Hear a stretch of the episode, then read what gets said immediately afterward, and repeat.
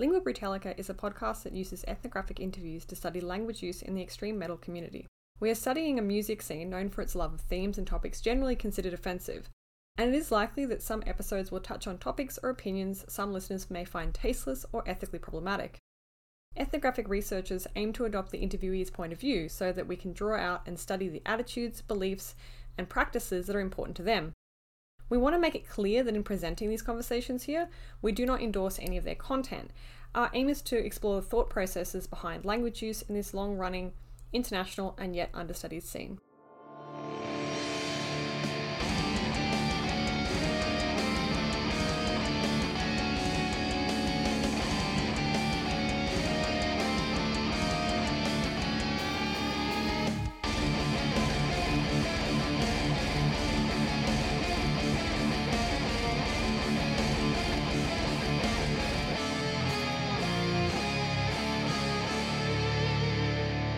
Hi, everyone. Welcome back to Lingüa Brütallica with me, Jess Crook, and my co host, Wes Robertson. Hello. In this episode, we're joined by Dan of Foretoken. Uh, thanks for chatting with us today, Dan. Hey, great to be here. So, just to start out as we normally do, uh, how would you describe Foretoken's music? Uh, what genre of mu- uh, metal would you say that they fall under and why? Um, so, I guess in a general sense, I would describe us as extreme metal. It's kind of a cop out answer because we incorporate a lot of different styles. Uh, so we play uh, aspects of death metal, aspects of technical death metal, black metal, uh, melodic death metal, and it saves me oxygen just to say extreme metal, mm-hmm. I guess you could say. Um, and generally, people who hear that say, "Yeah, I got it. You do the screaming thing." it's a nice catch-all term. Yeah. Yeah. Yeah. Uh, Encyclopedia, Encyclopedia Metallum specifically puts you as symphonic melodic death metal. Uh, how do you feel about that term?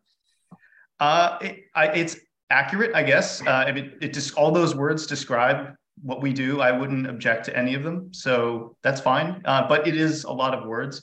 Mm-hmm. Um, so sometimes I just shorten it to extreme, you know, mm-hmm. metal, but I'm also okay with that. It does cut out the, the kind of black metal influence you're mentioning though. Mm. It, it, it, does. Yeah. I guess um, now that you put it that way, symphonic kind of leaves a uh, more clean singy uh, Nightwish or um, you know that style of of operatic um, type of metal, and that doesn't really lend itself to exactly to what we do. But at the same point, you know, if we're talking symphonics as in just instruments and orchestrations, then mm-hmm. you know we do have that. So so that does still technically apply to us. Mm. So when did you get into uh, metal music and like what drew you to the genre? Like were you drawn to this kind of plethora of different styles initially or was there a particular kind of path you like kind of wove through on your way to, you know, developing the kind of music that you now play? Um, it, it, was actually kind of meandering in terms of the path that, mm. that I mm. took because um, candidly, I did not start out listening to Slayer and the more hardcore stuff. Um, I actually started with the first uh, introduction to metal that I had was from the Mortal Kombat the movie soundtrack. and I thought at the time that there was a song where it was Goro, the four-headed, or sorry, four armed, um, you know, boss creature thing yelling, but in fact that was Napalm Death. And so I thought, oh, it's a thing with, and it only took like a few years for me to figure that out until I realized, oh, that's actually a style of music. And so that kind of was put on the shelf for me until a number of years later until I started to dig into it. Because when you're like nine or 10 years old, it's a bit abrasive to listen to. And that's not mm-hmm. generally what you're like, that's what I want to listen to. So um, it did take me a while to get into it, but it really didn't start to gel with me until I went to college and um, people were asking, "Oh, what style uh, style of music do you listen to?" And I said, "Oh, I listen to this stuff." And they said, "Well, you're listening to the wrong things. You need to listen to this you need to listen to some At the Gates and In Flames and Nile and Origin. And at that point, it was just like a, a, a geyser of, you know, awesome music. And that's when I just kind of got sucked into metal as a scene in general. So um, that's kind of how I got into things. Did you pay any attention to the lyrics early on when uh, when you were listening to that kind of music, or like what kind of solidified your understanding of the styles and the types of language that appear within metal? Initially I, I didn't really pay attention to it, but then when um, it came time to because I was friends with a bunch of individuals who were in bands and they were um, needing a singer because there wasn't a singer present. I said, "Hey, I can. I think I can do that. I've heard it. I think I can mimic these sounds." Uh, and that's when I started to realize I don't know what to do. And so it made me think, well, maybe if I just take a look at what's being said, that'll give me an idea of what to do during these different practice sessions or when, you know, we're all hanging out and jamming. Uh, so that's when I started to pay more attention to uh, what the vocals were. So you, just went kind of sight unseen saying, I think I can do this and put it out. Uh, yeah, uh, it, it was more just kind of like, you know, we're all hanging out and, and playing music. Well, I, at least everyone was except for me and just a few other people. But I wanted to be included because it seemed like fun. And so that's how it started for me. Hmm, interesting. So based on that, did you kind of like develop then after that, like a kind of idea of like what defines kind of metal music and, and lyrics in particular, like what makes them kind of recognizably metal and not say, you know, indie rock? Uh, yeah, and and not to be kind of like uh, oversimplifying metal lyrics, but it, it, always seems like there's a um, aggression outward more so than inward. In a mm. lot of hmm. different other styles, it seems like it's kind of reflective in thinking like, oh, I screwed up, I did something wrong, or I wish I did something better. And um, and I think it's okay to swear uh, on the pa- on the podcast. It, um, yeah, hundred percent. With, with metal, it's like instead of it's like oh woe is me, it's like oh no fuck you. I'm this is your fucking fault, and that's more kind of like I guess empowering to to to be less restrained with that aggression. I guess you could say. So it's a bit therapeutic. So. Hmm. In that same, do you think that like if you were to put metal lyrics and non-metal lyrics next to each other, you could differentiate the two? Um, I think you used to be able to. Um, oh, okay. as as the genre is is kind of evolving and there's more different styles of music. Um, the, the, lyrics that are, are that are being included are are a lot more uh, nuanced and and a lot more open. Um, so I, I think that at one time you could because like there was your traditional gore lyrics or there was your Viking stuff or there was your power metal stuff. Um, but now it's a little bit more broad in terms of what is considered metal. It seems like actually anything can be metal at this point. It's just how how the the, the vocals are vocalized, right? How mm-hmm. what is that that uh, that you know bite and that that uh, way that you pronounce the different syllables. Hmm. Well, I suppose this is a topic that we've kind of been um, unpacking a little bit over the last couple of interviews that we've just done. Um, do you think, though, that like you know, if you say anything goes, like um, you know, can then let's say like sincere romantic stories be integrated into like recognizably metal songs and lyrics? Without being taken think, as a joke. Yeah yeah sincere yeah. Well they they could be. Uh, I, I, don't see any reason why they couldn't. Um, it would just have to be because i mean let, us be honest a lot of people don't even pay attention to what is being said so if let's say you were saying you know, um, like Pride and Prejudice or something like that, and that mm. was some saying like death metal growls and, and such. Um, I don't think that people would really know, and those that did know would think maybe it's you know for artistic reasons and it's it serves its place. So I think you would get you know a, a pass on both fronts. Hmm. I guess then then why do you think no one's doing it? Um, that's, that's a, a heavy question to put question. on your shoulders. Yeah.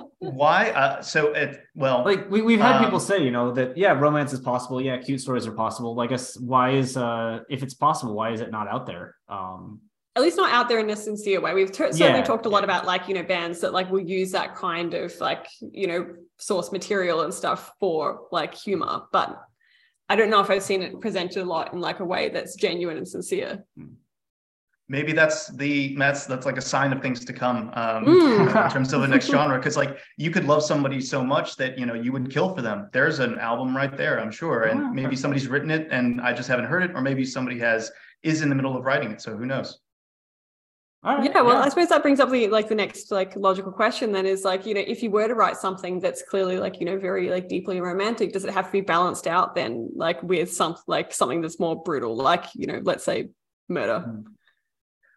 Not necessarily, but I think it helps. Um, you know, it's that it's got that little like garnish, I guess you could say, mm. in terms of the aggression that makes it, um, you know, stereotypically metal. I think that that mm. helps, um, but it doesn't necessarily need it. It's a kind of an optional thing. So beyond that kind of garnish of aggression, though, what do you think broadly is involved in making metal lyrics that are good? That are good. Um, Well, I think that that's a bit subjective, but I guess you're asking me, so you're asking yeah. a very yeah, specific opinion. Um, I really like when it fits to a song. Um, this just could be in terms of, well, no, actually, let me rewind it a bit. I like when it's not overly verbose and wordy because if you try to say too many syllables within uh, a line or a meter, it gets it sounds too much. And it's it's like for me, I kind of fixate on that doesn't sound right, and then I'm hearing the melody and the song, and I go, ooh, that doesn't fit right either. Um, so it's got to have that nice balance of it's got to fit rhythmically within the song. Um, but when it comes to the uh, the the lyrics themselves um, or the, the vocals themselves, uh, I like when there's a, a degree of of flow to it. And for me, the the use of vocals, it's almost like I, I, hear people say like, oh, it's like a percussive instrument or it's like a guitar. I think it's actually kind of like a bass guitar. And I, I, I say that hmm. very specifically because a bass guitar can be um, kind of like a, a, low rumbly sound or a mid or a, even a high timbre as well. So it really depends on how you want to use your bass guitar voice in that aspect because it could be more rhythmic or it could be um, having a texture to the music. It really depends on how you want to construct things, and and the vocal or sorry, the lyrics are just the notes to that instrument. Hmm, okay, interesting. Well, then, like other than just I suppose like lyrics not fitting their music, is there anything that can make lyrics bad for you? Um, not not especially. Um, I, I don't really. I think that lyrics use and lyric writing is uh, kind of a personal thing. So I don't really think it's fair to say you can or can't do that. Um, initially, I I did have an opinion where I thought I don't like those lyrics because of they they, they don't really make sense to me. And then I kind of had a little bit more time to chew on that thought and i realized wait that individual speaks five languages. Who am i to judge as somebody who speaks just one english and probably poorly? I i can't criticize that person for writing something you know that is not as uh, intelligible as i would like it to be. Hmm. So you've never like listened to a song and then checked the lyrics out and been like oh i don't like that song as much as i used to um, I, well, not not really, um, but I would say um, there have been instances where I've checked out the lyrics and maybe they were a bit, um, let's say, uh, in um, pointing a finger that they probably shouldn't be pointing a finger at and stuff. And so when you get into like NSBM stuff, you know, yeah, that's yeah. when that when you see that, you're like, oh, okay, uh, stay away from that but but anything else that's not just outwardly hateful uh, mm-hmm. with an actual target in mind i think that that is fair for me. That it's, it's all good. So i mean a lot of research has talked about you know metal as as is it real? Is it fantasy? You know is uh is it promoting violence? Is it not? Uh you given that you kind of have uh, a mythical folklore kind of style to the lyrics you do as a whole. How do you kind of fit in this? Like, do you find the lyrics you write to be something personal that you feel has like a personal meaning and a message you're trying to convey, or do you feel that the lyrics are more kind of entertainment, um, something that is you know disconnected from you as an individual? Um, with the first album, I was a little bit more, um, I guess you could say, invested with the different stories that I was choosing. Um, so uh, I'm probably I don't know if I'm getting into a, a question you're going to ask later, but the the band name and the album title are supposed to go hand in hand. So Foretoken means it's a sign of things to come and that goes hand in hand with the album title. Um, so in the first album it was Ruin. In the uh, sophomore album, it's going to be Triumphs. So it's like it's Foretoken. It's you know sign of ruin to come, sign of triumphs to come, mm-hmm. and um, you can think about the the title as kind of like a thesis for a just overall arcing statement, and the songs kind of provide like exhibit A, exhibit B for the reason why this is a really bad thing, as in this will provide ruin in your life, or this will be a triumph. But is it really a triumph in your life? And so, um, based on the overall, I guess you could say, album, you know, thesis, so to speak, it, it really depends on how invested I am on on that point. And so, with ruin, I was thinking about, you know, what what stories are about characters who have um, you know, either been all in and they did something for the better or the worst of their life. And I wrote the album to be more about things that or stories that uh, characters um, had uh, effectively made a lot of bad decisions. And so for me, it was it kind of like I, it was because they were thoughts that I had in terms of I had tried to empathize and put myself in the character's shoes. It was a little bit personal, I guess you could say. Uh, and then with the second album, it was more just talking about the collateral damage of a uh, of a victory, of a you know an ironic way to say you know triumph. You know, I did it. I'm still alive, but at what cost? So, um, fortunate for me, I, I don't think that I've really had so much awful stuff happen to me where that really can be um, a take that that I take personally. Um, so in in a way, I don't know if I'm somewhat getting to uh, mm-hmm. an answer to your question, um, mm. but uh, in essence, um, it, it's it's personal, as in it's my thoughts, as in I'm trying to think of an argument for why you know this fits into the overall theme. Um, so it is my thought, and so it is connected to me because it I you know it is something that I thought of, um, but uh, it's not so much like a there's no like massive amount of emotion that are, are tied to these individual stories. So it's more like an indirect kind of connection to your personal like sense of self in that sense. Was that kind of what you mean? So in the sense that like there's songs yeah. don't necessarily directly represent your personal experience, but rather like your kind of thought patterns. Exactly. It's it's kind of just using it as an example. Um, mm-hmm. and, and it's just an example of something that, you know, I'm I'm just trying to prove a point and I'm using that as, you know, as kind of a, a, a fill-in for that. What kind of motivated the switch though from um, an album about things you maybe had experienced to an album about things that you said you haven't really experienced?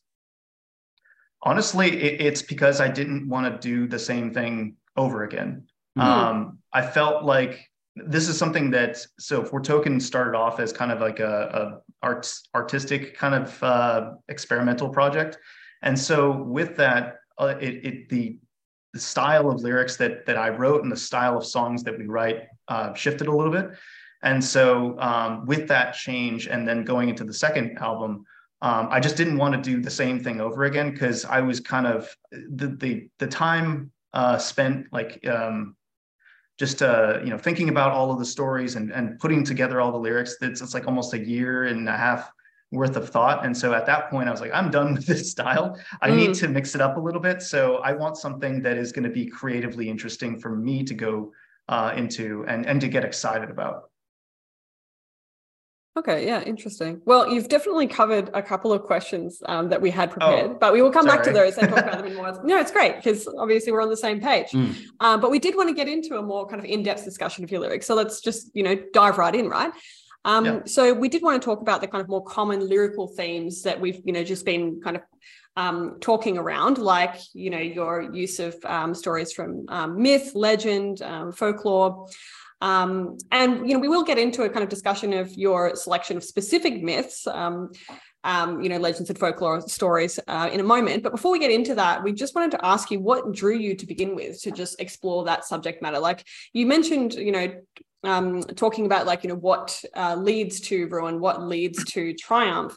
Um, why were like myths uh, and legends kind of the vehicle for exploring that as a concept? Uh, sure. So so this is actually kind of a a uh, path that I put myself on um, a few well back in like 20 2004 ish. Uh, I, so uh, Wes, you mentioned you know you were on I was on Encyclopedia uh, Metallum. I'm looking at the band, and Jess, you probably looked at it too. Um, so you probably saw that I've been in some other bands. And so the other band that I was in uh, sang about uh, Lovecraft. Um, I joined the band, and that was kind of the thing.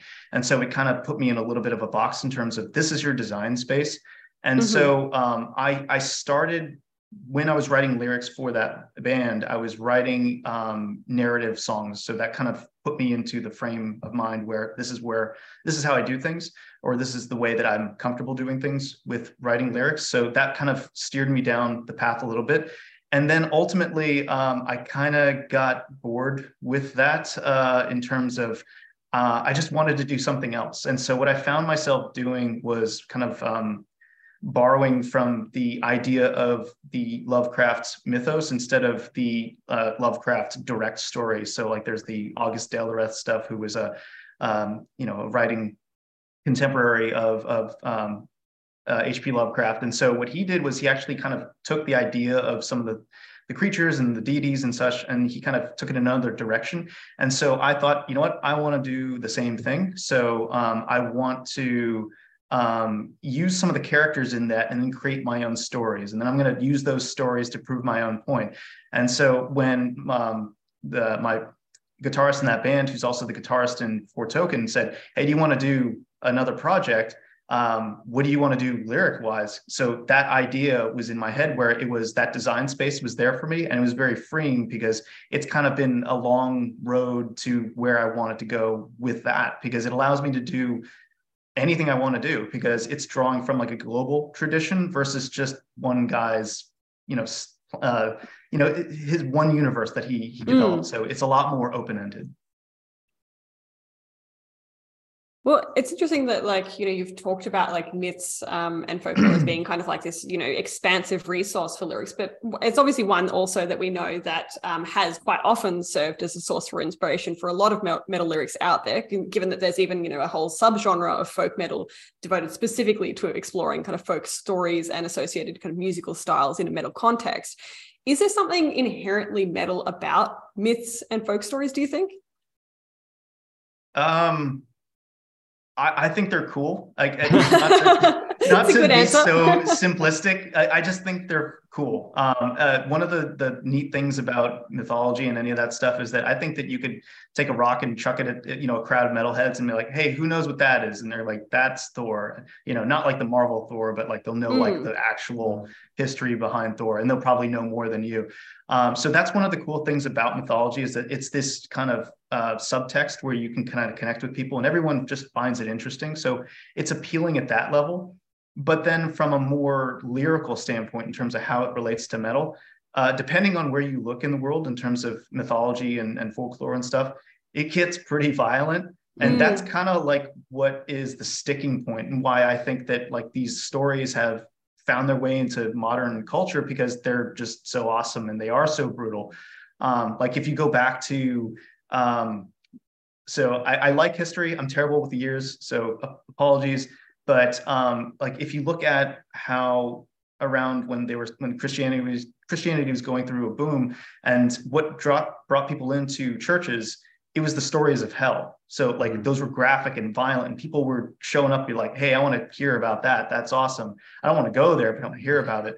Um, so that's kind of where I think mythology fits into that, where it's mm-hmm. it was just such an attractive, such an appealing idea, and these stories are just kind of they they they hit on you at a like a personal level and a humane level and they just kind of resonate a little bit well given the prevalence of you know myths in metal do you ever feel pressure to approach myth and legends in a way that red is kind of unique or distinct from how other bands have addressed them in the past or even potentially in a way that distances yourself from some of the ways that other bands have uh, used these kind of stories um maybe uh, from the standpoint of for one, I, I have noticed that in a lot of music and, and lyrics where uh, mythology and folklore is is a, a, part of it, it doesn't dive into the source material as much as I would want to see. Mm-hmm. So that's where if you look at some of the lyrics that I have, there's there's references that are a little bit more obscure, which are kind of like a I don't know why that's there, uh, and that's sometimes to my detriment because I'll be in the you know recording booth and then the you know the sound engineer will say like, hey, can you take that? What what word is that? Can you say that again? I that sounded weird. I'm like, that that's supposed to have, be how it sounds, or it's like, well, can you say it a little bit cleaner? Because I couldn't quite make that out. Um, so I, I, get myself into trouble with including that, but sometimes I, it's a challenge I like. Um, and then Oh, um, there's a two-parter to your question. Um, or just like second part. Uh, how do you, did you think about approaching it in a way that would make them unique, or potentially even like distance yourself from some of the ways that other people have used myths in the past?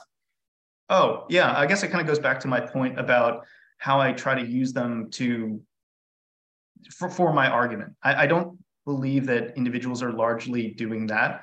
Uh, it's more just a story is here because it's a story versus I wanted to tell a story because of what it fundamentally means. And then what does that one story mean in a portfolio of other stories that are kind of leading the listener and, and or reader uh, to the same conclusion, which is, oh shit, this is actually pretty dire. Um, mm-hmm. Maybe we shouldn't do what X, Y, and Z characters did. Mm-hmm. Mm. And I suppose myths and folktales are particularly useful in that context because you know they're often designed to deliver teachings, right? Yeah, uh, I mean they were um, essentially designed to, uh, and and this is where I kind of find it interesting. This is just like a kind of um, homework assignment I've created for myself is that whenever I go into um, learn more about these individual stories because I don't know a lot about them off the bat. Um, I, I, like doing research into them from a sociological standpoint because mm. they, they're they're designed to teach. To your point, uh, teach a thing or teach not to do a thing because if you don't do the thing, then you die or you starve or you are met with some sort of misfortune or misery. And so it's interesting to go oh, that's interesting. It's an interesting story that kind of draws you in for one, but why was it written? What does it mm. symbolize? And why does it stick? And why did it stick for so long? Mm. Uh, and that's that's another thing that I try to loosely have written into my songs, but I can't honestly have the expectation that everyone's going to care as much as I do. So really, it's just again a thing for me to just find interesting as I'm going through the uh, the songwriting process and the research phase. Hmm. So we do want to dive into and dig into your specific choice of myths and folktales, uh, but this is going to be a big one, so buckle up. Um, because yeah, if you, uh, for the listeners' sake, if you do look through the lyrics uh, for Foretoken's uh, first album, Ruins, uh, we can identify stories from diverse origins, as we've just kind of mentioned. Uh, so, as an example, um, the song The Retribution focuses on the story of the wolf Fenrir, uh, who's the son of Loki in Norse mythology, that I think most people are aware of. Uh, then, Deathless Prison draws on Russian folk tales of Koshai. Um, or Koshe, um, and an evil immortal man who menaces uh, young women with his magic. there's Hamasha, um, which uh, is written from the perspective of Achilles, if I'm not mistaken, um, a Greek hero mm-hmm. of the Trojan War. Uh, his rage made manifest recalls part of the Sanskrit epics of ancient India, where the warrior um, Ashwatthama uh, fights against the uh, Pandavas uh, in the uh, Kurukshetra war. Uh, then finally, indelibility um, of iniquity references the Irish Gaelic um, Samhain festival and associated myths. This then uh, continues on your most recent release um, with songs like Remnant of Valor, written from the perspective of uh, Wiglaf, uh, the only soldier who stays to help Beowulf slay the dragon um, in the Anglo Saxon poem Beowulf, of course. Uh, then the song um, Demon Queller then seems to be written from the perspective of Yama, I assume, the king of hell or Di, um, common to kind of Chinese folk tradition, Taoism, and Buddhism. Uh, then the wrath that weeps focuses on La Llorona, um, the weeping woman, um, a Hispanic uh, American vengeful ghost who appears near bodies of water and mourns her children whom she drowned. The labors refers to the labors performed by um, Hercules or Heracles, um, the son of Zeus, um, and the mortal woman um, Alcmene in Greek mythology. And then Serpent King's venom draws on the story of Zahak or Dahag, um, an evil figure in Persian mythology who becomes a ruler of uh, after the death of Jamshid, uh, the Shah of mythical Iranian dynasty. Then his Rhiastrad uh, describes the warrior and demigod um, uh, Cuchulainn um, in Irish mythology. Devil of the Sea de- details the uh, protagonist's encounter with uh, Nuckelavee, uh, a human horse hybrid demon from Orca- um, Orcadian mytho- uh, folklore, which is from the Orkney Islands in Scotland. Uh, then drawing on Greek mythology again, we've got the song A Tyrant Rais- uh, Rises as Titans Fall, featuring the myth of Kronos, uh, who was destined to be destroyed by one of his children, Zeus.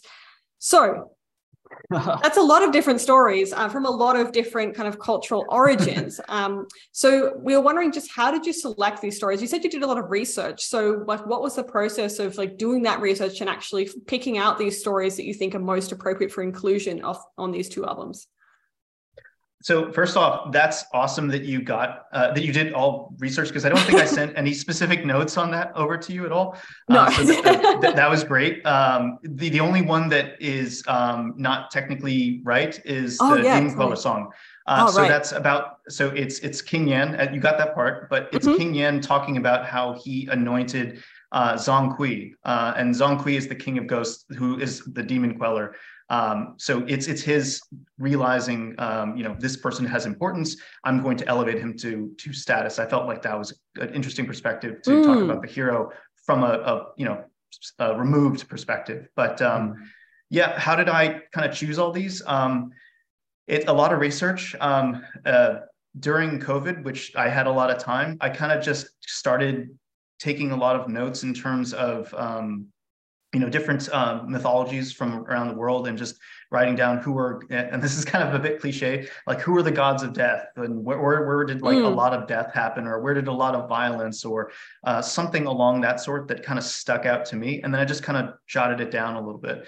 And then this kind of i have this book of, uh, of all this stuff. Um, so when i'm thinking about other albums um, or just even just albums that i'm writing at the time and i'm thinking about how am I going to pick a, a, story for this? I'll just kind of thumb through and like, oh, this fits perfectly. This is my exhibit that I'll use in, in this argument, so to speak. Um, and so that's kind of how I'll pick all these is that I had to build the file before I could start taking the, the specific stories out of it. So what kind of motivated you though to seek out uh, so many different stories from so many different cultures rather than kind of like uh, there's a lot we've seen a lot of bands that focus on one kind of area like I guess Amon Amarth and Vikings being the prototypical example why did you want to throw such like a large net here? Um, because when you take a look at the stories, they're because kind of going back to to Jess's point, like that they're meant to convey. There's a sociological aspect to it. Um, the reason why I picked it is because they are stole. They're, they're told from um, from that culture's perspective, and that culture is trying to say something very specific. And so um, that's the reason why I, I, try to mix it up, is because every every story is coming at a, a different type of human emotion and a different type of human thought from a different background, right? Um, they, uh, as societies, developed at their own pace and have different influences which formed their stories, and they're all going to be a little bit uh, nuanced from one another, even if they're covering the exact same thing. And so that's why I think that it's important to have kind of a diversity in terms of using one idea next to another idea because while they may be very uh, you know related they're still going to be nuanced enough that i think that it's important to include them in in the body of work which is the album hmm. Well, although there are like, you know, obviously stories drawn from a lot of different cultural contexts, uh, the only recurring mythologies that we found across the two albums are Greek and Irish mythologies. Was there any reason for which you kind of returned to these, uh, but not others? Um, I studied um, classical um, or, classical studies. That's kind of a weird um, misnomer uh, in college. So learning about Greek mythology specifically. So I have a a, a wider um, amount of, of mythology to pull from in that respect. So uh, unfortunately, that's kind of my my comfort zone, my where I can just pull from a lot. Um, so I, that's where I kind of draw from a, a, bit. And then also the Irish mythology just was interesting to me because um, if we rewind rewind the clock back to when um, my my guitarist Steve said, "Hey, do you want to form this band Foretoken?" I was just looking into Irish mythology for fun, and so that's where that was the first kind of I'm starting to build the file in terms of collecting stories and finding this interesting. Uh, and that's kind of just where I thought, oh, I just have all these things and this is kind of where I started. So this is kind of the two main, um, you know, cultures that I'm drawing from. So, what kind of research goes into um, making sure that when you approach the story of other people or culture, uh, that you do so in a way that feels like authentic or real, or that you actually understand it? Like, uh, does the work you do change depending on how close the story slash group is to your own background and what you're familiar with? Uh, I keep it fairly uh, standardized across the board, um, which uh, can be a bit uh, of a headache for myself because I like to cross reference things uh, and have at least three notable references that hmm. that validate something as this was absolutely what happened. Um, so that I feel comfortable writing it down and not having one of these expert mythology folklore people in the crowd go, "Hey, you're lying or that was wrong. I'm trying to avoid that. Mm-hmm. I want to be as accurate as possible. And then also one thing, depending on the culture, um, a lot of people are on Facebook, which is kind of cool. So like I can message, you know, people in Ireland I mean, and say like, hey, do you know about this creature? And they're like, I don't know what the hell that is. I'm like, okay, cool. Thanks for your time. So it allows me to, you know, just check in with a lot of people and and such, um, and just confirm things. Uh, I'll ask. I'm not, uh, you know, afraid of asking, you know, different, uh, you know, uh, groups on Facebook who um, who you know kind of look into mythology for for themselves as a hobby. So I'll ask them like, "Hey, what's going on with this?" Or can you provide a little bit more background just to offer that you know second or or third uh, source of validation.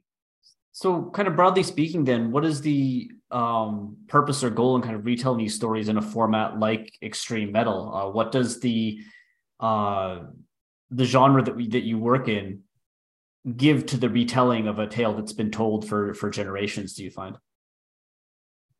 I try to um, uh, just change the delivery a little bit. Um, I don't know if this is going to be um, uh, one of your questions that I'm kind of cheating ahead of the line, but uh, one of the things that I do is I mess with um, the timing.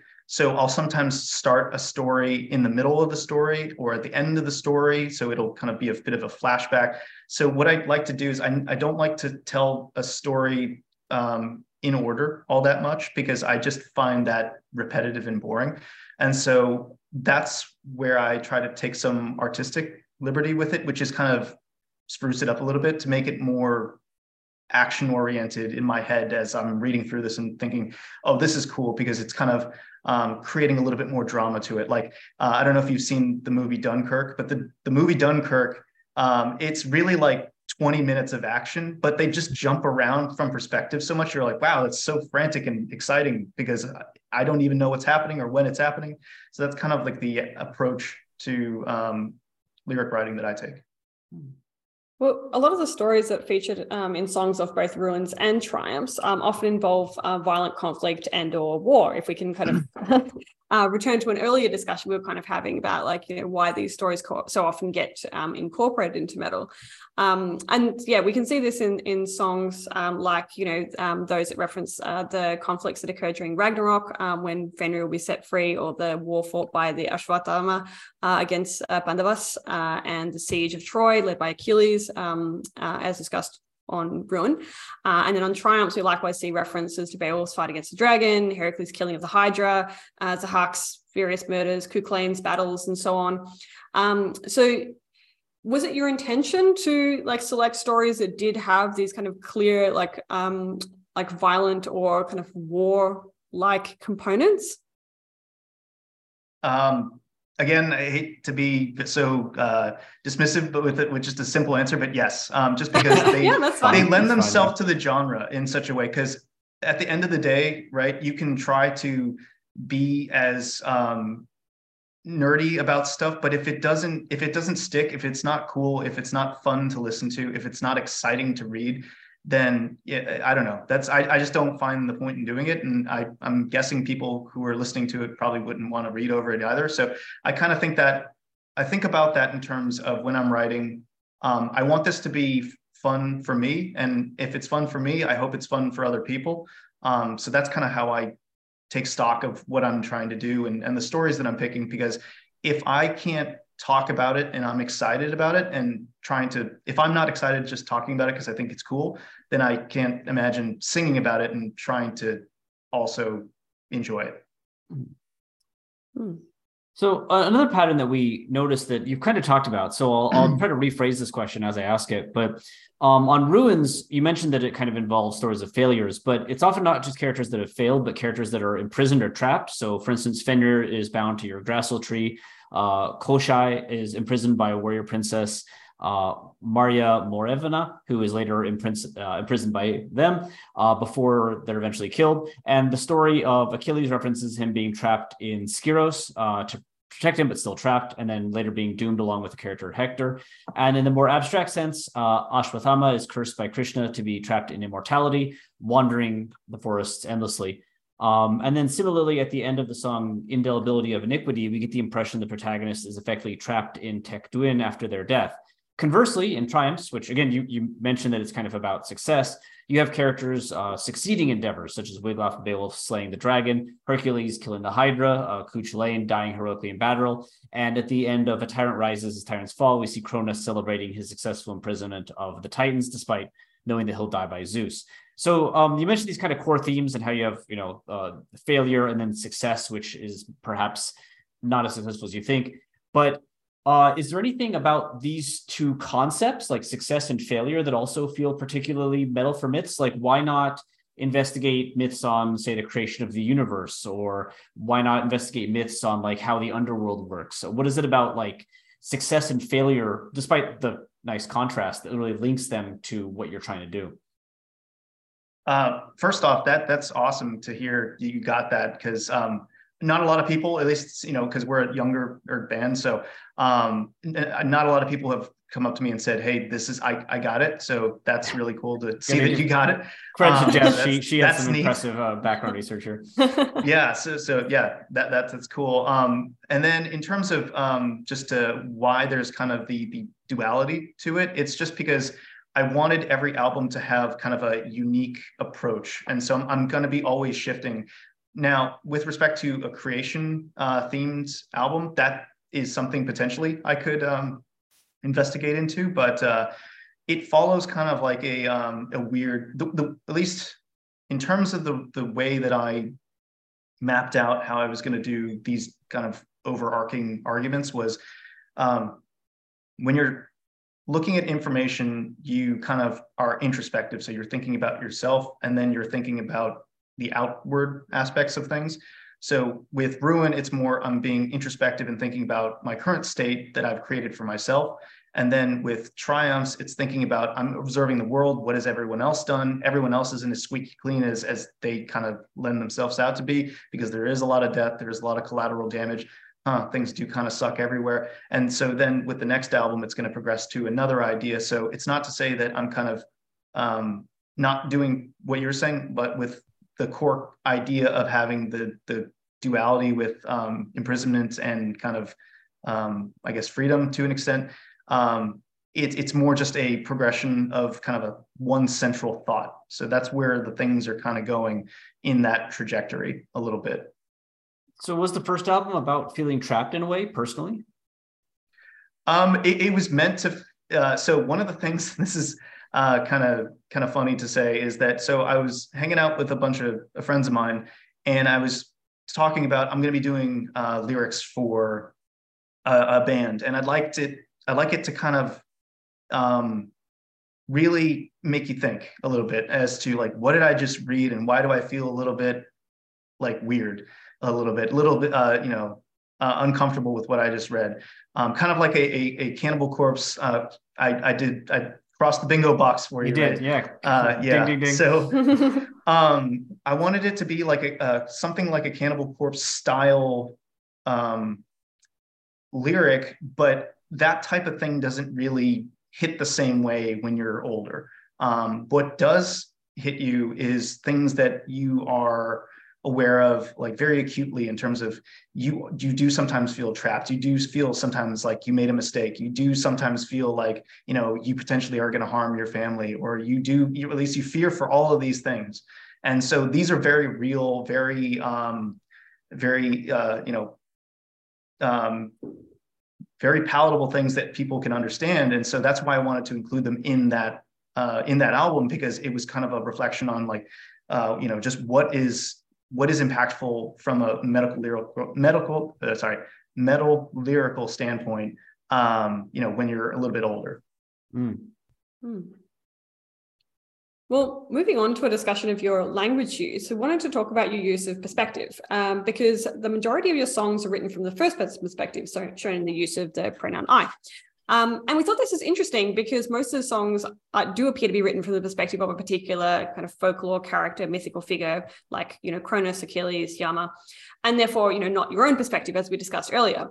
Um, what do you think is the effect of retelling stories um, like this from the first person perspective rather than, say, the third person? I, think that what makes a lot of the myth- mythologies and, and the folklore really have a lasting appeal to it is that the characters are us but like turned up to 11 a little bit, mm. right? They have the ability to succeed like immensely, but fail also as immensely, right? They just do it in different ways and probably do it in faster and, and more devastating ways. And so, one of the things that I'd like to kind of bring home is that what if you were in this position? It's actually probably very easy for you to put yourself into that position. Like, I'm off going to war. I wonder what that's like. I, you know, it's you have and this is me referring back to uh, um, Hamartia, where uh, Achilles is feeling trapped initially. Um, I, I, wanted him to feel like I, I can't get into the battle. I want to get into battle. I'm, I'm, you know, hungry for it. But then when he actually gets there, he realizes, ah, oh, this actually sucks, and I hate that I'm here, and I'm, de- I'm destined to die. And you know, was this even my fault? I'm not sure. This is actually fairly terrible. Um, I think that that's a very human emotion and something that resonates with a lot of people, and that's why I want to kind of take the perspective of these characters because maybe not everyone thought about what is it like when the battle is over in terms of when the dust is cleared and and everybody's dead except for you or maybe you are dead and you didn't want to die you know that kind of sucks so there's a little bit of you know ignorance on that and so i wanted to highlight that a little bit more hmm. Hmm. So when you write in that perspective do you do you always select characters that you feel you can adopt the perspective of like have you ever uh, started down writing about a character and found out you didn't kind of identify with them and toss it to the side? Uh, I actually started writing one or two stories from a, a, female perspective, and I ultimately put those to the side, not because I didn't want to do them, but it was just because they didn't fit within the overall uh, theme that I was going for. And then also with this last album, we were talking about, okay, well, we can only make you know eight original songs on here um, which one's going to get chopped off. And then I was like, well, I guess this one doesn't fit musically. So that one's going to be put aside for, for the next album. So um, I do try to pick stories that resonate with me. But one of the things with compiling this, this record of all these stories is that you really get a chance to understand their back all the characters backgrounds and really understand what they went through and so it's very easy for me to kind of empathize with okay well what was it probably like and for me to then write that uh, perspective into the story so mm-hmm. uh, it, i guess that it, it, it's a little bit easier given the amount of homework that was done beforehand mm. Mm. so have you found yourself empathizing with a character like during the process of or like have you found has, has writing a song ever given you a new perspective?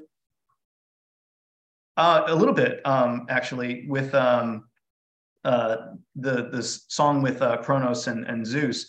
Um, so everyone always kind of thinks about Zeus first because he's the most popular one, but ultimately the story of Kronos is being uh, overthrown by your son. So I, I was kind of trying to write this in like a Star Warsy aspect where you get mm. the perspective of Darth Vader, i.e., Kronos first, and he's trying to oh, he's trying to do the right thing. He's trying to overthrow his father because his mother asked him to do it, and so he does. And then he realizes he gets a prophecy from his dying father that you're going to get killed by your son, and then he realizes in you know panic. I don't want that to happen to me. I, I need to solidify my rule forever.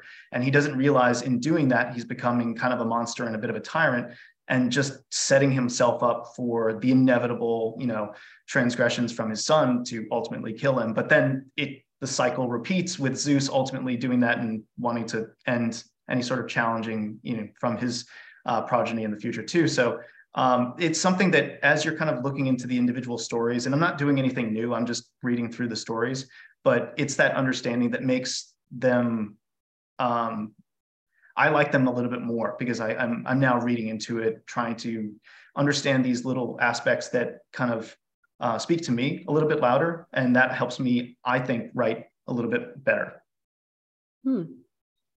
Well, it's interesting that you talked about the Kronos, um, yeah, example because I wanted to talk about that just um, as a kind of, yeah, a, along kind of similar lines because we notice that like um, some some songs don't actually directly state um, whose perspective is actually being taken up. Uh, so the listener, or in this case, reader, um, has to refer to clues, um, like for instance, about the character's parentage or deeds, um, you know, to work out who the I represents.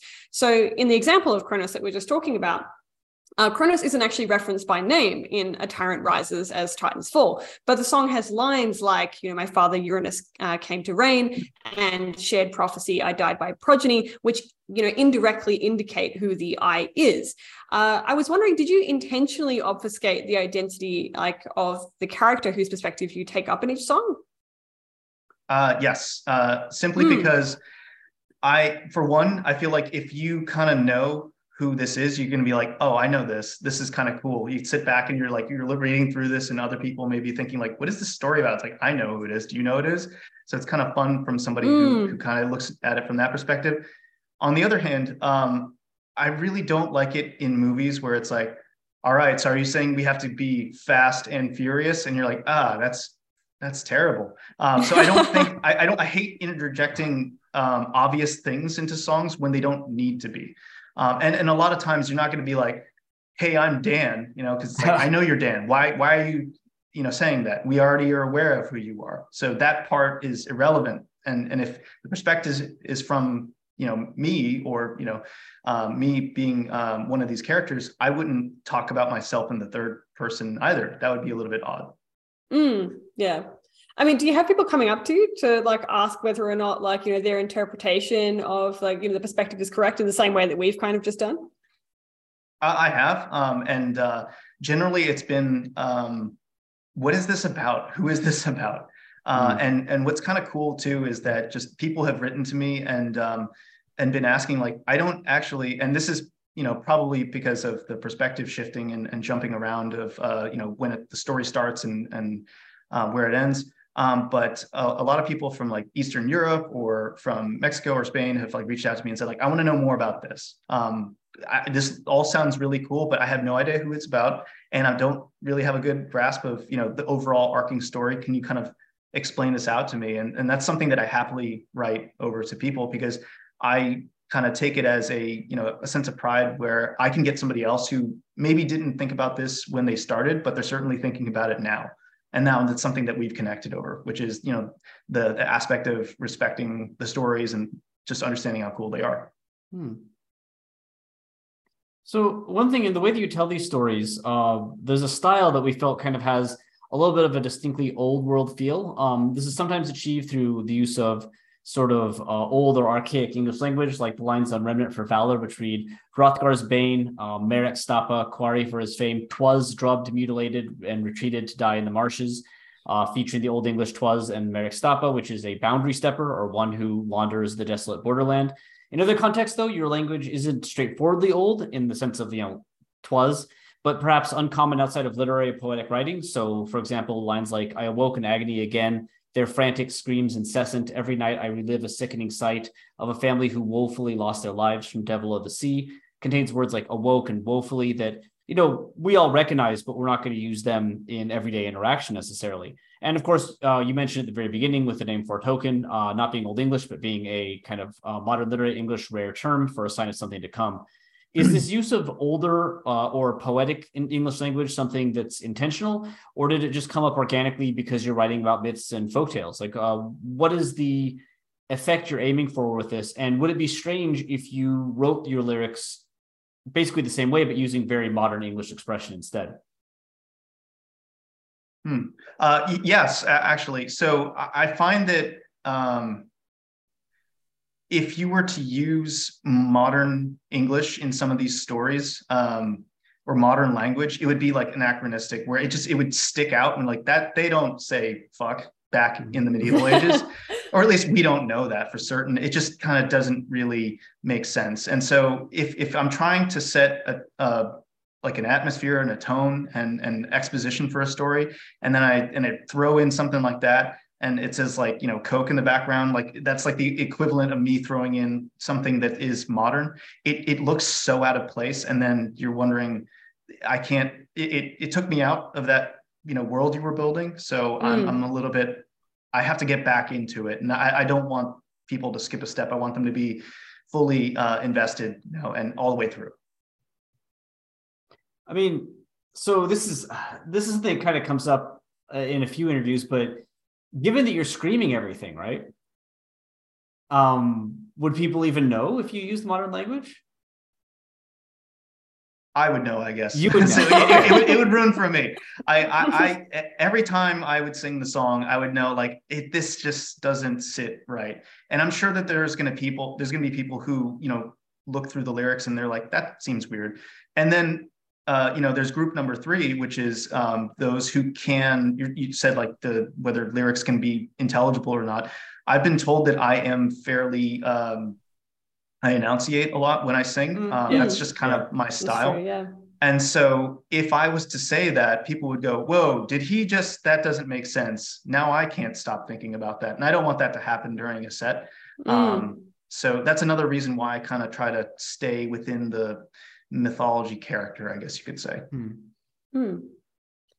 Do you think there's anything like distinctly metal about using kind of older sounding language? Like, is it to your perception like more metal like sounding to use like older kind of poetic language in comparison to kind of more modern conversational English?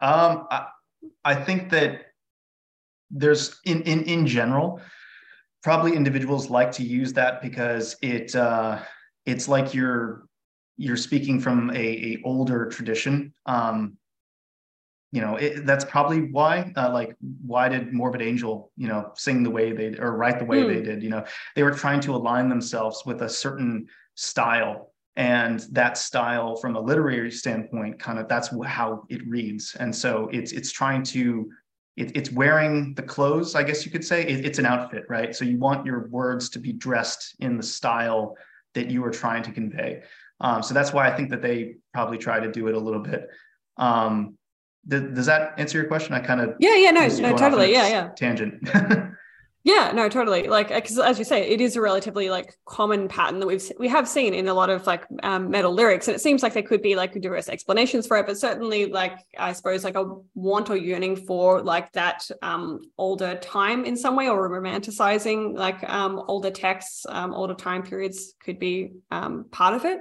Um, but of course, there's various different ways that like people can try to generate this older style of language. So we did want to um, ask like how does how does that happened for you like did it just come kind of naturally or were you inspired by like the style of prose in particular text that you might have referenced when you were developing the lyrics Uh, it, it was kind of inspired. Um, it really, I, I don't know if you picked up on this, where I kind of uh, tried to directly insert direct quotes uh, from certain Mhm. stories uh, in in some of the early off of Ruin. You can kind of read that where you're like, wait, is that just a direct quote from the Iliad? And yeah, it is. And that was Mhm. just kind of one thing that I was trying to in, input there because there were just certain lines that are really cool, like. Um, I only wish my fury would compel compel me to cut away his flesh and eat it raw. That just sounds really cool. Um, but from uh, a a standpoint of just trying to write that style, I would just say, uh, you know, it is something that I think is is neat. Yeah. Are direct quotes really tricky though? Like, what happens if if the the quote, like the one you just had, is one syllable longer than the riff? uh, then it's best to paraphrase or just drop the idea, which is something Okay. that I've become a lot more comfortable with uh, in, in the second album because um, th- from a just a songwriting standpoint, one thing that I've found is that if you become too fixed on like a, a line and you try to build an entire you know song or, or, or you know verse around it you're gonna make it suck like just throw it away and then you'll go back to it and realize wait a second this is way better than that first line was gonna set me down. So uh, it's it's you scrap that idea as quickly as you can. So, you know, broadly speaking, though, outside of these kind of ye olde styles, uh, I'd say that your lyrics. We mentioned that your vocal delivery as well is pretty accessible in terms of you know the uh, the difficulty of the language and, and how it's performed. But there are a few cases that stood out to us as being a bit distinct from casual speech, while also not necessarily feeling super old. Like, for instance, on Bewildering Darkness, the protagonist states that they have quote elucidated to my wife that something was stalking us from a distance with elucidated really standing out there rather than like said to my wife or explained to my wife. Um, and you have lines like, when efforts of execution failed to deliver me to death, which is all clear, I was immured uh, rather than imprisoned or confined, with immured really standing out compared to the difficulty of the rest of that sentence. Um, and on the new album, the song "The Laborers" is line now wielding its bloody, uh, sorry, excuse me, now wielding its deadly blood, not bloody death. Uh, no man, monster, mystery, shielded, murderous, uh, no problems here. Uh, with this, my expiation ends. Uh, with expiation being making amends, uh, standing out quite prominently in terms of how familiar that word is. Like I, I, I had no idea what what that was before Mm. I read your lyrics. Um, so what's the goal of this kind of sprinkling of of quite obscure English vocabulary here and there among otherwise pretty accessible phrasings? Uh, honestly, it, it's because I want there to be a very uh, obvious rhythmic flow to the lyrics, and if uh, if I'm using a lot of uh, assonance and alliteration, um, like you were mentioning, mm-hmm. I sometimes have to dig into these words that are not used as much just because they make it rhyme a little bit better. So you were referencing, oh, this is a little bit off, but um, when I said elucidating um, in uh, bewildering duress, uh, the reason why I wanted to use that word was because I wanted to kind of craft the, the image of, of somebody who is losing their sanity. So it, it becomes, they are thinking very clearly and using very clear language and, and high level or, you know, you know college terms or whatnot mm-hmm. and then it kind of goes into panic mode and then starts not using those words hmm. so it kind of lends itself to that that that sanity loss a little bit and that panic and fear um, with um, uh, you mentioned immured uh, in um, uh, deathless prison um, that's more immured um, and then I, I, believe I forgot the exact line, but Marya Morevna is off there, so it's a it's a kind of an underscoring the the M sound for the immered Marya Morevna mm-hmm. part of it. Mm-hmm. So that's kind of when I try to dig into these um, you know multisyllabic words a little bit more because they allow me to write a better um, a line from from just having the the syllables in it. Um, you know, lend itself to a better song. How do you even find these words though? Like like uh, elucidated, I, I knew, but uh, immured uh, and expiation, I I'd never mm. heard of, and I consider my vocabulary to be decent. You know, uh, like did you is this you know you said you did a bit of study? Is it something that just comes up in the myths, or do you seek these kind of words? Uh, I, I, do both. Um, so uh, I read. I don't read a lot, though. I'm not going to say that I, I, read a bunch of books. Listen to more podcasts now than anything else, because because I am lazy. Um, but I, I, like to pick up words every once in a while and I'll just like jot them down in my phone just because it's like, well, store that away for something. Mm-hmm. Um, but I'm not above also just using a thesaurus or just looking online because um, why limit yourself to any of the, what's it, the, was the original pack of crayons was 12, but the other one is 64. It's like, if I have, if I have a, access to all these other, you know, colors, why do I mm-hmm. want to limit myself to these select ones, which are, if anything, they're limiting how I am able to communicate. So I want to draw from as many as as specific a word choice as I can, and sometimes I have to go and, and look those up. I, this is kind of a heavy question. So again, this is uh, this is all exploratory, not accusatory. Um, okay. but if you're trying to expand the way that you communicate, isn't there like a potential irony there, in that by using a difficult word, you end up not communicating? Um, I don't think that I use those words with such frequency that contextually you don't know what i'm talking about. Mm-hmm. you can infer maybe what i'm talking about and that's probably close enough for you to go back back and think like i'm going to look up what that word means specifically. Oh it means something slightly different than what i thought it meant. Uh, if anything it just means it, it's more specific to what you know dan was talking about. I'm not trying to throw in so many of these words where you're looking at it and you're like i have no concept of what this person's trying to say. I'm not reading a philosophy book. Um, I'm not a big fan of reading philosophy books, and I don't want my songs to read like them because they just give me a headache. So to, I'm going to torture your little crayon analogy here a bit. Okay. Um, can you use too many crayons? And does metal allow you to use more crayons than other genres would? Only if you start to color over the crayons uh, continue the metaphor right okay as yeah, long sure. as you're as long as you're neat and with it in terms of i'll just try to keep this as going as long as i can because yeah. i find it funny to me as Absolutely. long as you can you can draw the colors next to one another you can even have certain ones overlap but there comes a point where you can't have certain colors overlap over others or else it gets too jumbled or, or a mess mm-hmm. um, so you can have as much as you want but you don't want to you know uh, Jackson Pollock painting at the end of it, right? You want some degree of, even if it's chaos, it's got to be artistically designed to be chaos, not accidentally chaos, unless that's what you're trying to do, like in grindcore, which sometimes just sounds like a, a blender um, mm-hmm. to me. Um, that's not really one of my styles, so I probably shouldn't uh, say anything bad about it. But um, it, it's just that's what you're trying to create, and you know, just be mindful of what you're trying to create, and if you just keep sight of what you're trying to do, probably doesn't really matter if you uh, go over the edges a little bit. Do you think though the metal is is more accepting of like more crayons on a page than than other genres would be? Oh yeah, absolutely. Um, I because like going back to um, you know we were talking about well how can we actually understand you know Dan or, or people like Dan who are doing all the screaming. Um, we can get away with a lot in terms of you can't hear exactly what we're saying, and that's also dependent on vocal style. So um, if you were doing like gutturals, then you can get away with mispronouncing words. Or uh, in some of the songs, I tried speaking um, Spanish and I can't speak Spanish that well. So um, I, I hope that that helped me obfuscate uh, my uh, lack of pronunciation a little bit or my uh, pronunciation of Swedish, which is I know is really bad. I've gotten uh, some comments from my friends on that. So um, so yeah, it, it, does allow me to um, kind of play with uh, the word choice a little bit, and it also allows me to be a bit sloppy, but not too sloppy. Okay. Well, this actually leads perfectly onto our next question because I was going to ask you about the oh, non-English elements, um, you know, of your lyrics, um, because it, it is really interesting, particularly as like people who study non-English languages. Um, so, for example, lyrics from Deathless uh, Prison include three repetitions of the Russian phrase uh, "Nikogda," uh, um, never ever," um, and then uh, there's uh, "Brinna ner has mina besta," which I presume is the Swedish phrase that you were mentioning earlier. Mm-hmm.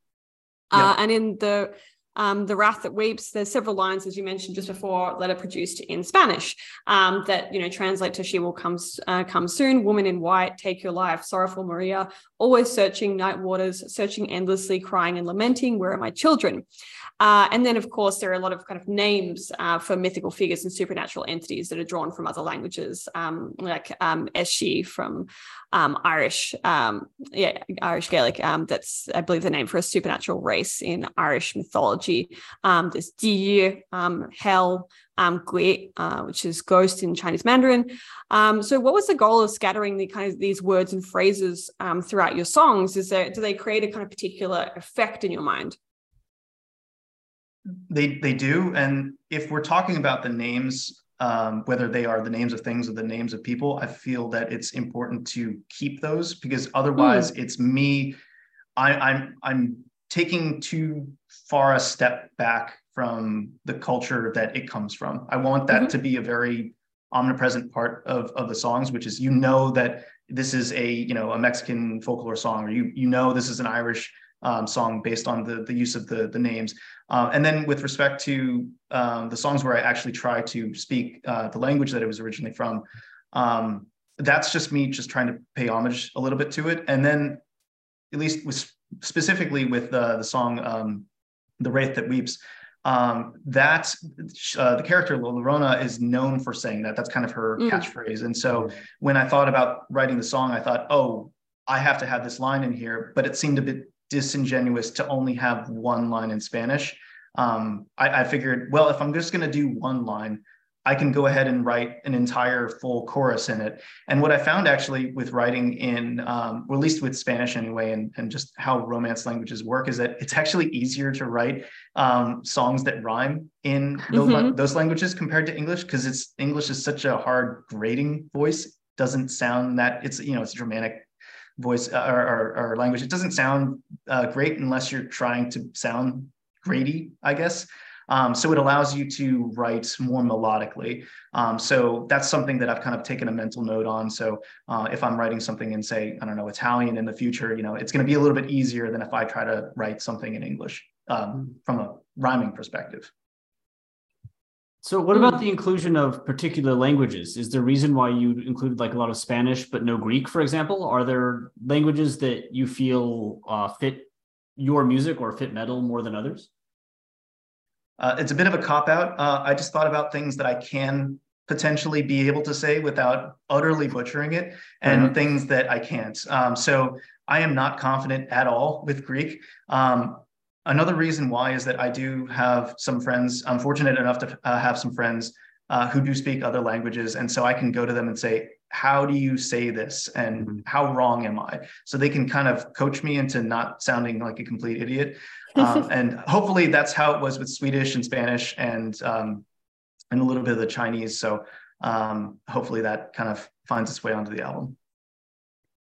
Well, how about when you actually wrote the lyrics, like particularly the Spanish lyrics? So, did you actually write those out like yourself, like you know, excluding the famous phrase that you mentioned, um, and then just have those like kind of checked over with somebody like who's proficient Spanish user, or um, yeah, how did you do it?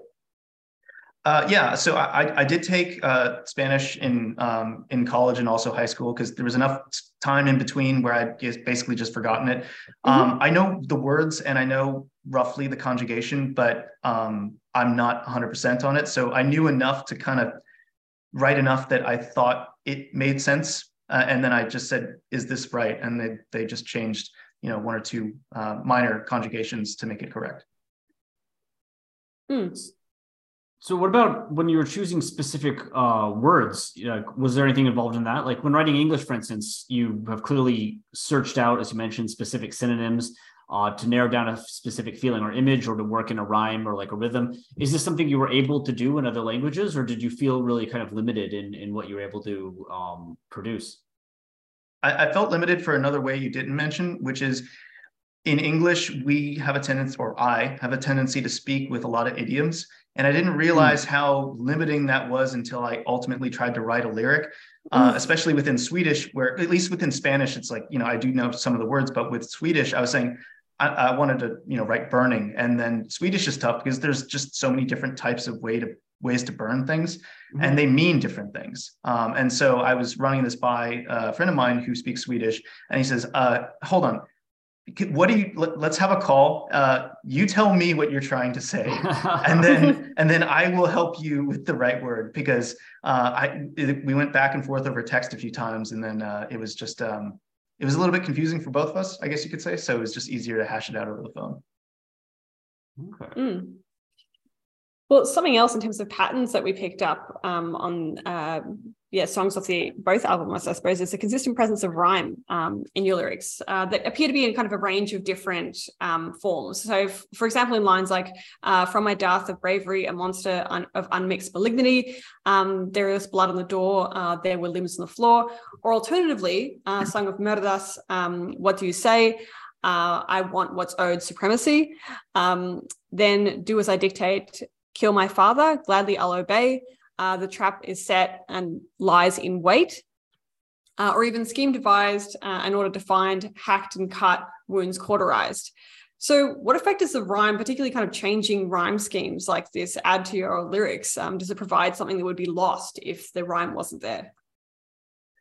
Um, I, I, think so. Uh, I think that at least for what I was trying to do, I want the every line to kind of be a hook. I want it to be kind of stuck in in your ear, and for you to think just kind of as you're you know mowing the lawn or doing whatever throughout your day, and you're you're just like hearing this, and you're like, ah, damn, that, that is a catchy line.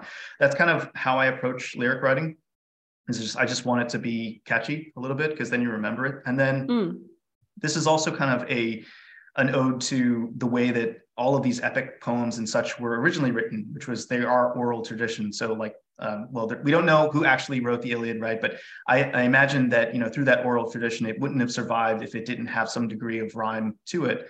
Um, so that's kind of what I've thought about as well. Is well, I'm already in the kind of you know hemisphere of mythology. Why not just try to continue the tradition, right? That's what they did to make it memorable. That's something that I can do as well. I'm gonna have to work at it though. So it's it's one of the things that I, I try to incorporate. That was actually our next question. So yeah, that was okay. knocked out of the park. Um, I guess like there's a lot of alliteration across your albums as well. Is that something that's also intentional, like or linking back to that poetic form in song titles like "The Wraith That Weeps" or lines like "I emerge as an altruistic opposition, enemies eliminated, elevated to emperor." Uh, is that like is that the same? Is is the goal the same, the motive the same for rhyme, or is something else going on with the alliteration that you use? That that's it. It's because it, it kind of just really sticks in your head. It's it's a bit of a jingle and you just sometimes you, you may find yourself tomorrow um, you know replaying that line through your head and it just rhymes. And then uh, you'll just be like hey i just want to listen to the song. So hopefully you know um, it, it, does does that uh, exact thing which is it makes people want to listen to it so one thing that we saw in your lyrics that we've never seen before and that really kind of interested me personally is because I, I, mentioned a few times I think that like I, I traditionally studied um, language use that's restricted to writing, uh, and you hmm. use a lot yeah. of punctuation in a lot of ways that uh, we haven't seen. Uh, so there's a lot of ellipses, like on bewildering duress has six, uh, which is that period, period, period, as in I'm sorry, dot dot dot, or my family is here, dot dot dot.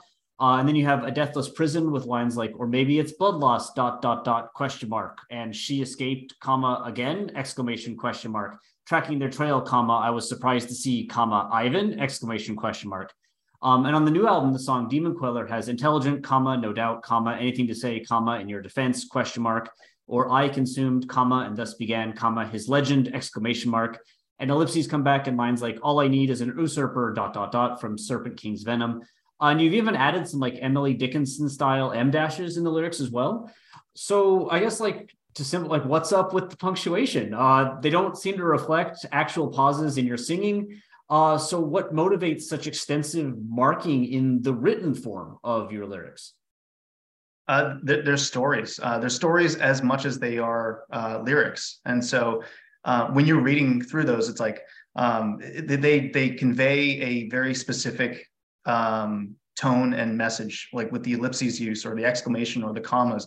Um, you know, like you were mentioning uh, one of the, the, lines from Demon Queller, where uh, it's it's um, the the character Zhong Kui is being um, almost like interrogated, right? And so it's like, what do you have to say, you know, for yourself? There there's dramatic pauses, and so that's something that I wanted to inject into all of the songs that I write because there is kind of a theatric component to it that sometimes you can't really get in the delivery of the song, but you can if you read it. So mm-hmm. um, the funny thing about when you probably read it, at least for um, a lot of people, I'm kind of projecting a little bit, is sometimes when you listen to the song, you read the booklet, um, you know, separately sometimes from the music. May, you may be doing the two things simultaneously, but in my head, uh, I kind of imagine a bit of a movie and so it's almost like a script. So i'm just i'm storyboarding out what i'm reading in my head. And if those are there it helps me kind of paint a more complete picture.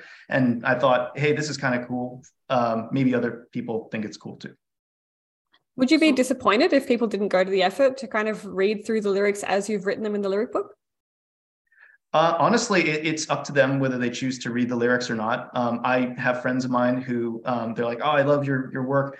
Have you read any of my songs?" No, not, never one. You know, and I've known them for like 20 years, so I don't fault people for not reading lyrics or caring about the lyrics. Some people just don't really care. Some people say you're screaming them anyway. I can't even really understand what you're saying. But the people who do read them, um, they'll want to you know chat with me about it, or even just ask me a question or like, why did you pick that? Or can you tell me a little bit more about that? I think it's cool. Um, so I value those conversations because generally, you know, since I have so much to talk about it and they're interested, that it kind of lends itself to a, you know, a cool conversation to have. Uh, what does this do to question though what we understand metal as an art form like because we talk about it as music right and and music music is a audible art form you know which enters the ear uh, but you've added something to your art which is not audible. Uh, so what what happens? How does that does that change the purpose of the lyrics as part of or the function of the lyrics as part of what you do with Foretoken? If there is something that is literally lost, if uh, you know, if someone has a perfect ear and, and picks up all your lyrics and writes them down word for word, they still haven't written down your lyrics, right? So what does that does that complicate this is I'm kind of dropping a lot of responsibility on you here, but no, uh, no, does that complicate uh, our definition of what music is? Yeah, that is a lot. Um, I guess if, if we're if I'm trying to piece together a response to that real quick, I'm just saying words to buy me some time to think. Um, I guess it's it's really just if you think about music as art, right? Mm-hmm. It's a grander picture right there's there's the frame there's the placement on the wall there's the actual picture there's the negative space there's there's used mm. space there's the shadows there's the lighting there's, there's where you're sitting and there's the overall curated stuff in the same room right um all of that stuff is an album it's the the jacket of or the sleeve it's the background it's the lyrics it's the lyric book it's the color of the album it's the color of the lp every single aspect that you can absorb with your senses with your ears with your eyes um, tactile. Um, it's that's all part of the art. And that's what's really cool is that when you get here is the final art, there's a lot more to it. And sometimes it's kind of like the whole uh, blind men elephant analogy, right? Mm-hmm. Where it's just like I'm touching a snake and it's like I'm touching a tree. You know, it's like everyone's looking at one different thing. But if you were looking at the entire thing, it's a big elephant and that's a that's a really cool looking elephant. So I guess that's kind of where I'm going with it is that, you know, metal and just music in general, it's there's more to it than just the auditory component of it. There's also the music videos, if there are any. There's also every aspect of it is is part of the entire package. Ah, wow, for cool. off the dome, that was a really good response. Yeah, no, I like that. Thank like you. Yeah. Smashed it. Legit. Cool. Well, to um, completely change tack, well, oh, let's yeah. talk about what's missing um, from your albums, which um, is swearing.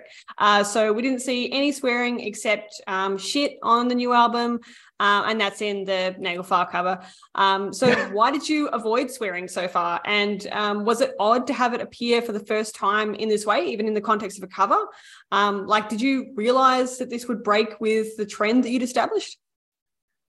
Um, it, it, goes back to the whole um, uh, anachronistic, you know, use of language. Um, I, I, just generally don't like to include it. Um, that said, though, um, um, different bands that I've been in have done a lot of covers, uh, like the Nagelfar cover included.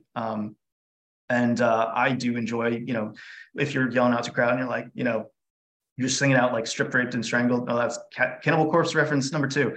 Um, yeah, so so there's a lot of you know swear words that we do say in some of the songs. I uh, that's not something I feel like um, I need to put in there. Um, so it's just something that I, I haven't really. Um, not to say that uh, I kind of have an aversion to it. It's just that from a the context of writing out a story and the delivery of it, it also kind of limits you in terms of the different sounds because you know like shit and fuck and whatever um, it limits you um, phonetically in terms of what can proceed afterwards. And so it's going back to why do i want to create a box for myself? Um, if i'm already going to try to go in all utmost number of directions why do i want to make this harder for myself? Why do i want to restrict myself just because i just really wanted to say a curse word? Mm-hmm. that's generally why I, I steer away from it because rather I'd rather work myself away from a corner rather than to it. Hmm. So was there any hesitation in doing the cover of the specific song though? We like, oh dang, we're actually, you know, like this is gonna be our first swear word on this project. Maybe we should. Oh no, I I I love that song. So uh, no no qualms here. Um, I I just you know for for what I'm trying to do, um, and and not to say I'm I'm above um, putting curse words. Who knows? Maybe it finds its way into if I do kind of like a modern retelling of a story, then I could potentially uh, insert those in there. But just you know, for the sake of having it in there on the cover, like you know, I just I like the song. It sounded cool, so yeah, it's in there. Mm. Well, you mentioned earlier that like you know, if you were to swear like in um, you know a song that's written based on like a mythical story um, that that would kind of um, take away from the listeners like immersement in that story right um, but do you think it would also like cheapen the, the kind of message you're getting across um, I, I, don't think that I think swear words get or curse words um, get kind of an unfair shake mm. uh, in in metal lyrics because I've heard some people say that you know I don't like swearing because it, it's uh, you know it's stupid. Or I've heard some people say like I'm going to use all the curse words and all the swear words because if you don't, you're you're fucking stupid. Um, so I I think I I hear both sides of the the argument mm. there, and I think it's however you want to sing, however you want to um, you know articulate what your message is. If it happens to be very blunt in terms of like you know fuck that person and or you know if you wanted to you know not essentially use curse words and you wanted to just use uh, i don't like that person you know um, as a kind of a substitute then that's both of them work. But you know it depends on specifically what you're trying to say. Mm.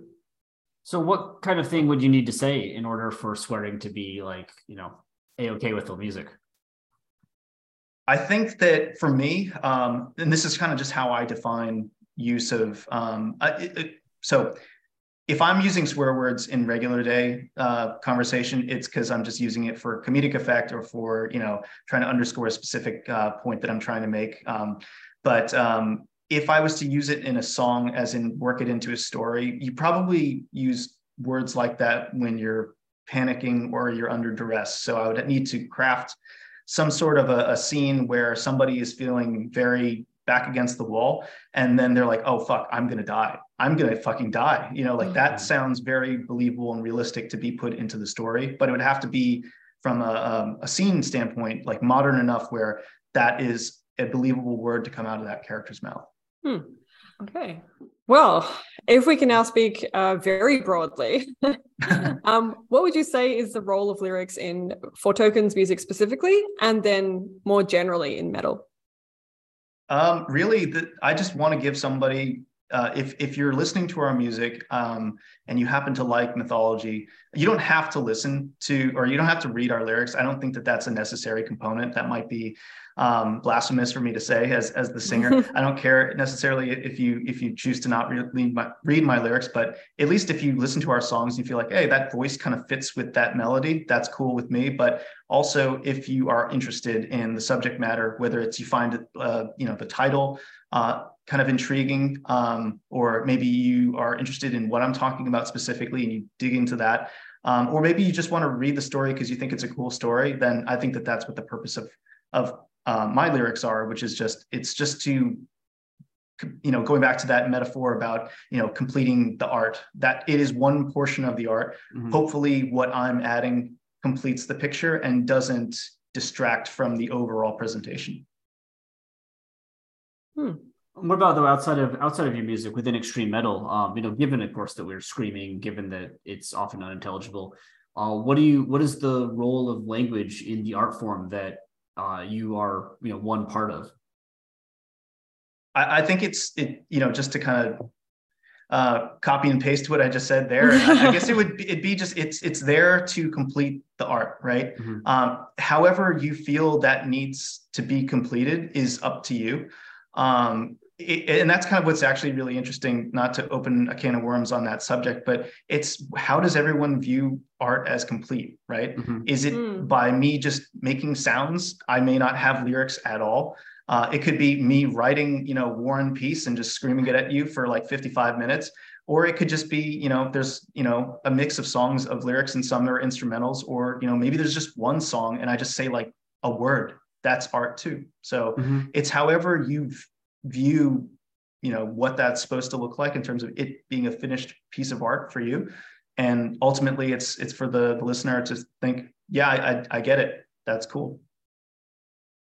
So this uh, interview should drop just after your newest finished piece of art uh, comes out. Ideally, where can people go to check that out? Um, it's super confusing nowadays because like there's all these different social media platforms. So mm. I'll just throw over a link that like has a link to all our other links, and that should be the the table of contents for for you to track all that stuff down. Awesome, and that'll be in the episode description. Mm-hmm. But do you guys have like a do you have a, a official website or like a Bandcamp that you recommend people going for looking at uh, like merch, etc.? Oh yeah, we we have a, a Bandcamp, and you can get our stuff off of the Prosthetic Records uh, web store, or you can get it off of the uh, the Night Shift uh, merch web store. Uh, there's specifically on the Night Shift merch store. There's a really cool shirt um, that I'm really proud of that we got uh, up there. So um, yeah, if you're interested in supporting us and maybe you don't want to listen or so you don't want to buy our music, but you want maybe want to buy a shirt, um, that's a way you can support us too. So check that out. And do you have any uh, any plans for touring or? Uh, we do. Um, we we are trying to um, piece together a uh, a, a full time act. The challenge, though, is that we have uh, Hannes Grossmann uh, from he was ex Necrophagist, ex Obscura, um, to do the drumming for our albums. So we have to effectively find somebody who is as good or as good enough to be a uh, somebody who can perform that to a level where we're we feel like that is a justified stand-in for Hannes Grossmann, or you know, who knows? Maybe maybe he'll actually join us in the future, um, but no guarantees on that. So we'll, we'll see. Awesome.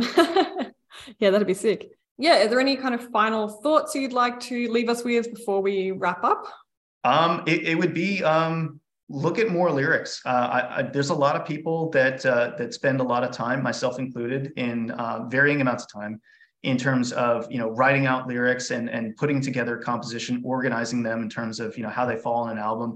And you know sometimes people think about well how does the melody fall within an album? But there's mm-hmm. also the lyrical content of why was this message said here or why was this message said there? I think that all really uh, does um, impact the overall takeaway and so if that's something that I could leave with people. It's just take a look at that. You know, we've got eyes and we've got time. And if we like metal, which we all do, uh, just take a look and, you know, maybe there'll be something a little bit more to uh, take away from it. Do you think do you think that like speaking broadly over the last few years, metal lyrics have kind of improved on on how much there is to take away? I, I think so because I think that there's a little bit more scrutiny now towards mm. looking at lyrics, and and that's just because um, we are now um, right. A lot of people listen to music through Spotify, and there's the option to throw your lyrics on there, and so there's a lot more ways to look at lyrics, and so now it's almost like if there's an absence of I can't find your lyrics, especially given that metal is becoming more popular now, and there are people who want to actually know what you're saying. Um, if it's not there for them to find, then they're going, "Hey, where are the lyrics at?" Um, even if that's they just want to have the ability to look at it, but they don't actually do it. Mm. So, like, is that does that does that put pressure on you? Conversely, like, do you feel nervous? Not really, because uh, I again, like I, I do this for me. Um, you know, at, at, the end of the day, if if no one took a look at my lyrics, um, then you know that would to some degree, you know, disappoint me. But at the end of the day, I kind of just like doing it. Um, so I was going to do this anyway. So you know, you're you're stuck with my lyrics whether you want to read them or not. Well, here at Lingüa Brütallica, we are very pro reading lyrics. Yeah. we are 100% awesome. in support of uh, promotion of reading lyrics. Everyone should definitely try and do that if they can, because they are certainly more accessible these days than they ever were um, mm. back when first started getting into the genre, as I'm sure is the case for you as well. Yeah, absolutely. Okay. Awesome. Well, yeah, thank you so much for your time. I'm really glad to have you. Um, and yeah, can't wait to hear the full album. Mm. All right. Thanks for having me. Have a good one. Yeah, you too. Thanks. Thank you for listening to Lingüa Brütallica. We hope you enjoyed it and we hope you stay tuned for our next episode. Before we leave, we just wanted to acknowledge that this podcast is recorded on the unceded lands of the Wurundjeri people of the Kulin Nation and the Gadigal people of the Eora Nation. We pay respects to their elders, past and present.